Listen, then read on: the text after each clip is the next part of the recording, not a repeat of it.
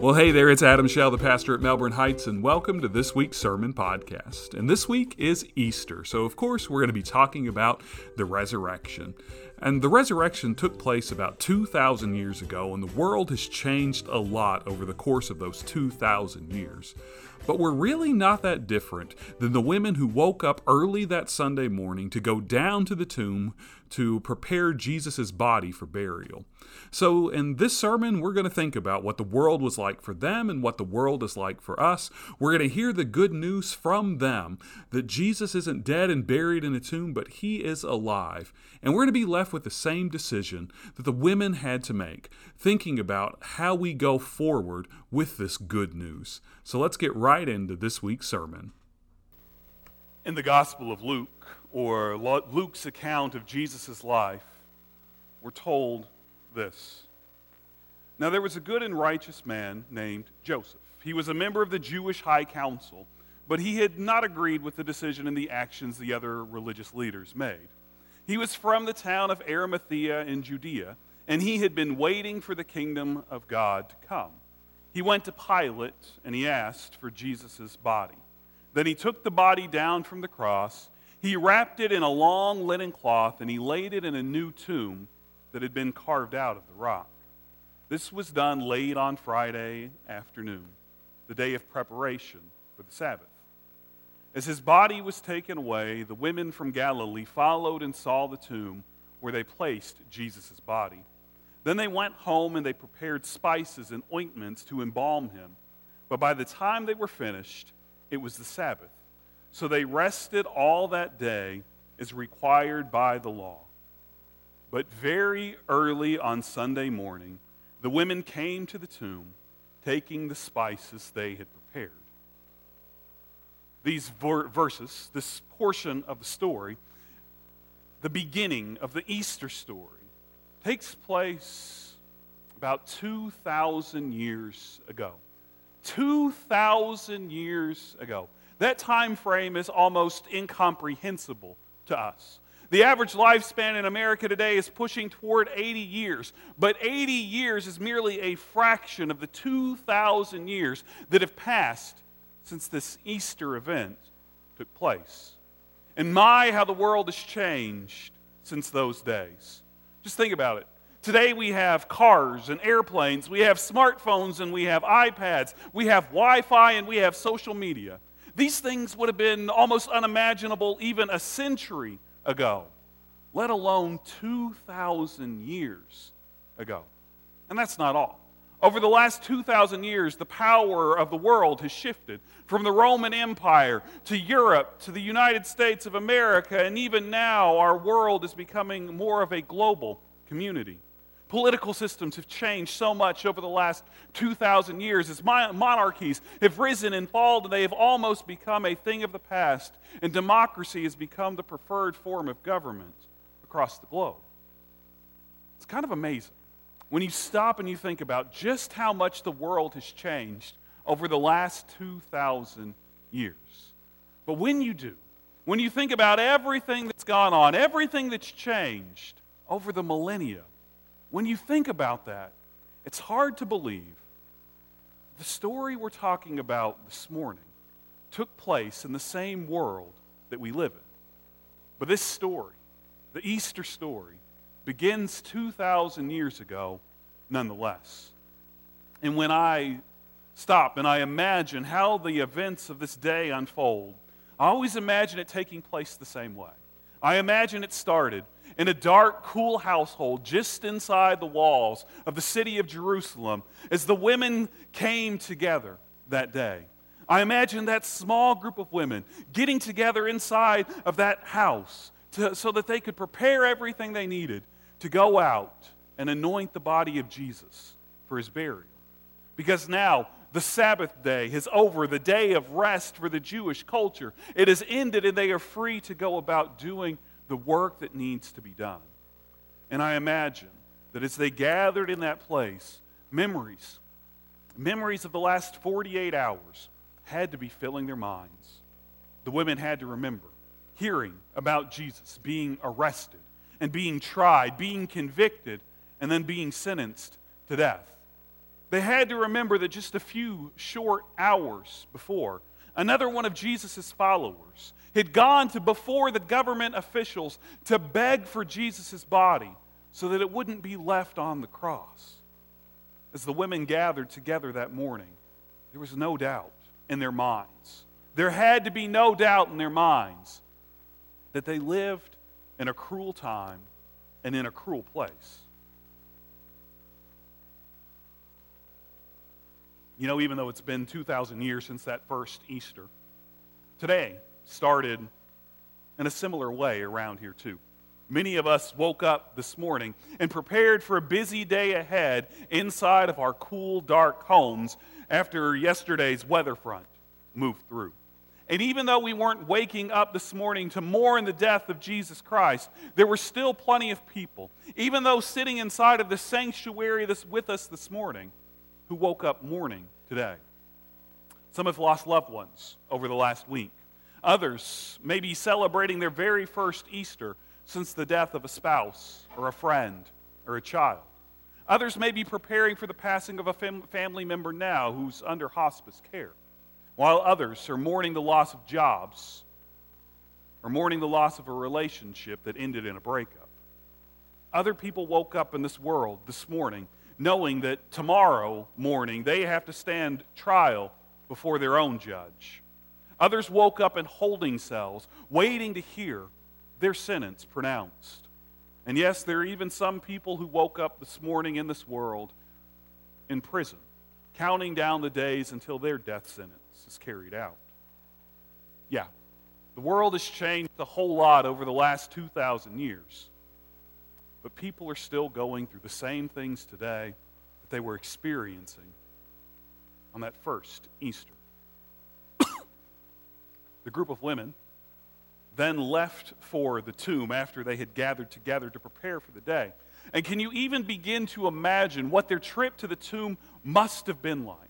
I'm sure that there were plenty of tears shed as they made the journey from their homes out to where Jesus was buried. And I'm sure that even more stories were shared as they walked along together. But I also imagine there's plenty of silence along the way because none of them were really sure what needed to be said. We can all relate to that too, right? Whenever tragedies occur, we respond in similar ways to the ways that these women must have responded. We cry when those around us cry. We listen as those around us share stories. And we even tell a few stories of our own. And we sit in silence together, knowing that there is pain that needs to be comforted, but not knowing exactly how to comfort each other. And as these women came closer to the tomb that day, they must have been going with some sense of expectation about what they would find waiting for them whenever they arrived because they knew certain things about what had happened when Jesus was buried in that tomb. They knew that when they arrived, they would have to roll the stone that was covering Jesus' tomb out of the way. And I'm sure that that wasn't a task that anyone in that group was looking forward to. This was a big, heavy stone that took plenty of people to, to put into place. And they knew that when they finally arrived, when they finally arrived and they managed to roll that stone away from the tomb, that once they went inside, they would see the body of Jesus, their friend, their teacher, their Lord. And deep down inside, as they were walking to the tomb that morning, they had to have felt like their cruel world had won again. Now, many of us have expectation about what awaits us in life as well. We know, many of us know that tomorrow is going to bring another long day at work in spite of the fact that we're celebrating Easter this morning. We know that we're going to go into work tomorrow and that at some point during the day we're going to have to deal with that coworker that just drives us crazy. We know that there are assignments that are going to be due whether we have a job or we're going to school, and we know that at some point we're going to miss a due date on one of those assignments. We know that when we go home from work or school or wherever it is we wander during the day, that at some point we're going to get into another argument with our spouse or with our kids. We know that that phone call is eventually going to come telling us that our mom or our dad has passed away. And we fear that one day we'll receive that call that one of our ch- children has lost their lives.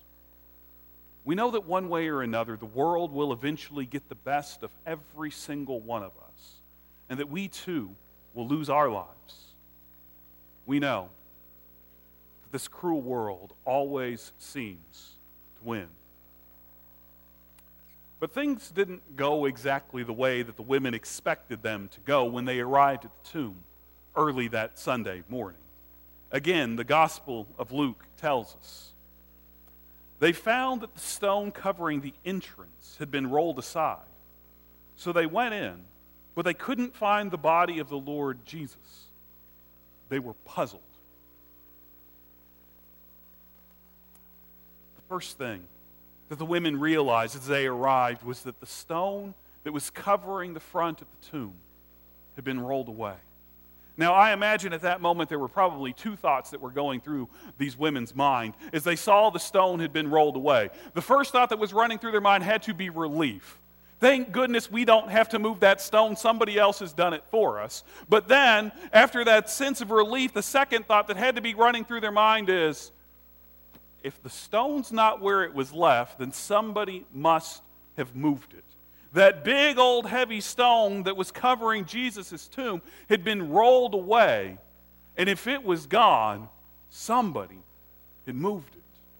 And then they had to remember what other accounts, what other gospels tell us uh, took place. That soldiers had been stationed outside of the tomb because of a fear that the Jewish religious leaders and the Roman government had that Jesus' body might be stolen. So if the tomb had been rolled, if the tomb was empty and the stone had been rolled away, then they had to be afraid that someone had stolen the body of their friend and their Lord. And as they walked into the tomb, they had to fear that their worst fears had been realized. They saw that the body was gone and in verse 4 that I just read to you, we're told they stood there puzzled. It's one of my favorite verses in the entire gospel story about what happened on that Easter, because that's where so many of us find ourselves when we read the story. We're puzzled by it. And these women were puzzled by something that we all know about life, and that's that life throws you curveballs sometimes. There are times in life when you walk into a situation and you feel like you know exactly what to expect, only to find that the expectations you had were completely wrong. And that's what these women experienced. We've been there.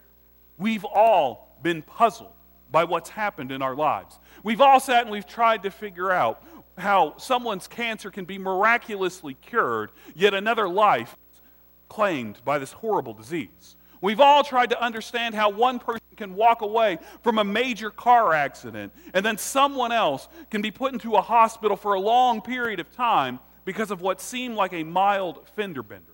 We have all tried to make sense out of the unexpected experiences of life, just like the women did that first Easter day. And then, after they found the tomb empty, the women experience something that none of us have experienced. And if we do, there will be plenty of people who think we've gone nuts. And Luke tells us about that too. Writing, trying to think of what could have happened to Jesus' body. Suddenly, two men appeared to the women, clothed in dazzling robes. The women were terrified and bowed low before them. Then the men asked, Why are you looking in a tomb for someone who is alive? He isn't here, he has risen from the dead. Don't you remember what he told you back in Galilee that the Son of Man must be betrayed into the hands of sinful men and be crucified, and that he would raise again on the third day? Then the women remembered that he had said this. So they rushed back to tell his eleven disciples and everyone else what had happened. These women were met by angels outside of Jesus' tomb. And although we may never share this experience of seeing angels before our eyes, we have all been given the same message from them that the women received early that Sunday. Jesus isn't here, but he has been raised from the dead. So, what exactly does this message mean to both the women at the tomb and to us?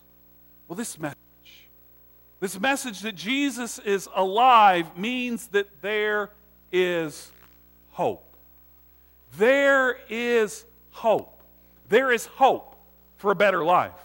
There is hope that uh, uh, we can live our life out in spite of all of the expectations that go wrong along the way. There is hope that we can work things out in relationships that have fallen apart. There is hope that we can get along with that coworker that just drives us up the walls. There is hope that the world will not always win. And although there, it's still a reality that life is going to come to an end for all of us in this world, there is hope for a new life and a better life beyond this world. And this hope begins in Jesus. This hope begins in Jesus. Now, the story of Jesus' life isn't always a story of a good life, but it is always a story that is filled with hope. I mean, just stop and think about what you know about Jesus. Now, Jesus' life on this earth begins in a barn, and his first bed is a feeding trough. Now, how many of you had that birth plan for your kids? Nobody. Nobody expects that for their kids, but that's how Jesus' life began. From there, we're told that Jesus and his family were forced to flee from the barn and the stable inside of Bethlehem to avoid the first attempt to end Jesus' life. He's only a couple of years old, and people are already trying to kill him. Now, parents, you may have felt that way about your kids when they were going through the terrible twos, but that's not the life that any of us want for our children. As Jesus grows older and his life progresses, he then becomes a nomad. He wanders from town to town, village to village, preaching and teaching and performing miracles and finding shelter wherever he may. You realize what that means, right? It means that during the three years of Jesus' public ministry, he was essentially homeless, relying on benefactors and the kindness of strangers to take care of him. Again, that's not exactly a dream come true for many of us. Jesus was constantly attacked and questioned. He was pestered at almost every turn when he was out teaching by somebody that was trying their best to prove him wrong. But that's not the life that most of us dream of. We dream of a life where we are going to be well respected and honored and liked by all. But Jesus, Jesus was hated by so many. So ultimately, Jesus was arrested, he was tried, he was convicted, and he was killed. So this doesn't sound exactly like the life of a man that should bring us hope.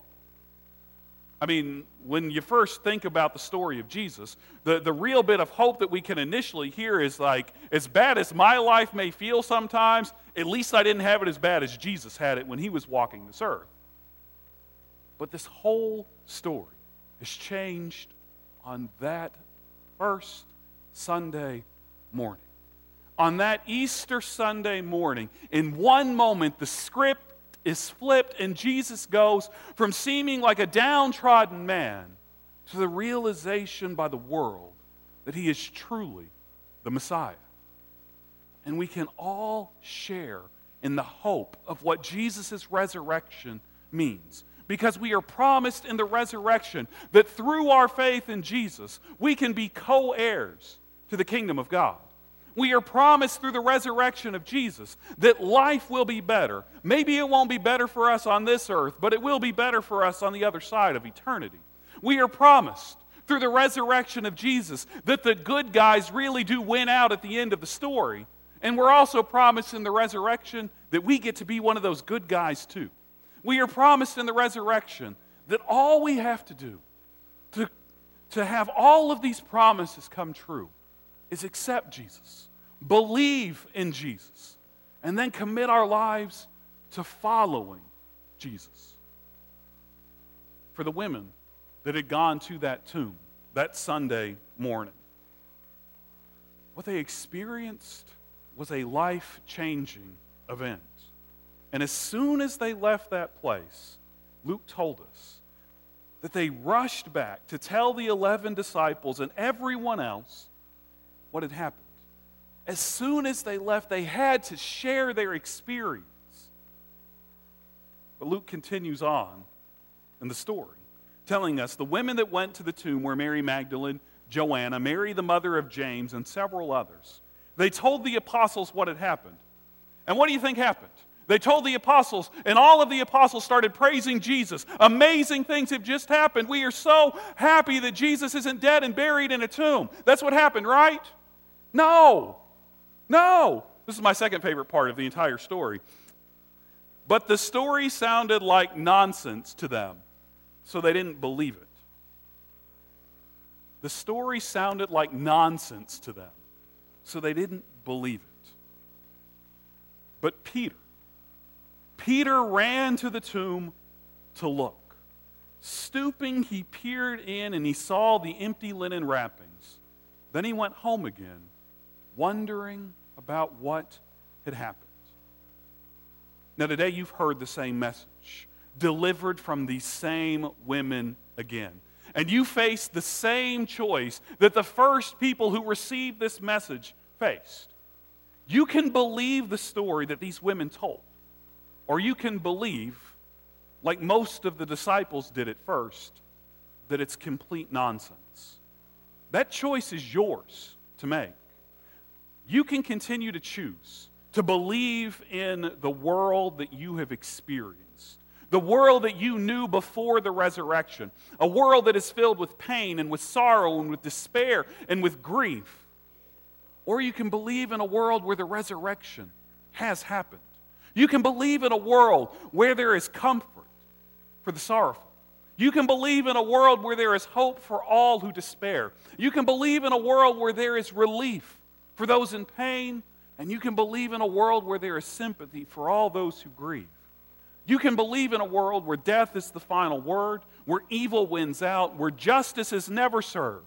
Or you can believe in a world after the resurrection, a world where death is not the end of life, but rather the beginning of a new life.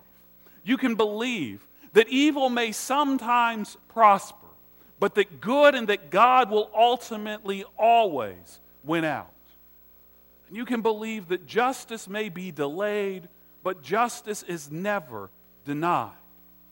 So you can continue to live in this world, the world before the resurrection, where our heads hang low because life is too harsh and the world just seems too cruel. Or you can live in this world, the world after the resurrection, with your head held high, holding on to the hope that is promised to all who believe in Jesus. You can continue to live in the darkness of the night that was found just before day broke, early on that first Easter Sunday morning. Or you can step out into the light that was shining down when the women arrived at that tomb and found the stone rolled away and that it was empty inside. You can respond to this story the same way that the women chose to respond. Or you can respond to this story the way that the disciples chose to respond. You can receive this message and you can go out and tell everyone you meet about it or you can stay put in your room feeling like it's nonsense. But there's one more way that you can respond, and that's the way that Peter responded in the story. While the other disciples feel like what they just heard is nonsense, Peter decides he's going to go out for himself. He's going to listen to what these women said, and he's going to go to the tomb himself to see with his own eyes what took place to see with his own eyes the hope that the world has for all who believe in Jesus. And then you can decide how you'll move forward from there. And if you do, try to experience this event through Peter's eyes. You're going to be just like him. You're going to be left wondering, but not wondering about what has taken place, rather, wondering about how much life has just been changed because Jesus is alive. Yeah. A lot's changed in our world over the last 2,000 years since that first Easter Sunday morning. But the greatest change in our world wasn't made over the course of centuries. The greatest change in our world happened early in the morning, that first Easter Sunday. On that morning, our world was changed forever. On that morning, a tomb was found empty. And because of this, we can all be filled. Let's pray together. God, we are so thankful for the chance that we have to be in this place this morning to worship you on a day that we call Easter. This is the day that we gather together and we confess with our lips that you are not, that your son is not dead and buried in a tomb halfway around the world from us, but he is alive and at work in this world and at work in our lives. Now, God, when we look around, we can still see evidence that there is darkness that remains. There is still hatred there is still sorrow, there is still despair, there's still chaos in this world. But because of the light of Christ that shines so bright after the resurrection, we know that in spite of the hatred in this world, that love wins. We know that in spite of despair, that there is true joy. We know that in spite of the sorrow, that there is triumph. We know there is hope. So, God, allow us to be filled with this hope the same way that the women were filled with the hope when they heard the good news that Jesus is risen, and encouraged to go from this place the same way they went from that tomb, sharing this good news with all we meet. We pray it in Jesus' name. Amen. Well, hey there, it's Adam again, and thank you for listening to this week's Sermon Podcast. And we hope that the good news that you've heard, the news that Jesus is alive, that the tomb is empty, has filled you with hope. Now, next week, we're going to be going back into our sermon archives, and in two weeks, we're going to be starting into a brand new sermon series at Melbourne Heights that we're calling So Loved by God. We're going to be journeying together through the Gospel of John, and we're going to figure out how we can love each other like Christ has loved us. So, we hope that you'll join us next week for our trip into the archives, and in two weeks when we start into this brand new sermon series. Now, as always, if you haven't subscribed to the podcast yet, make sure you do that before you close everything out today. And also take just a second and leave us a review. Your reviews can mean a lot to us and they can help spread the word about this podcast to other people. And in this case, you can help share the good news that Jesus is alive. As always, I hope that you guys have a great week this week. We will see you back here next Tuesday. And may you spend the rest of this week living out the good news of Jesus' resurrection.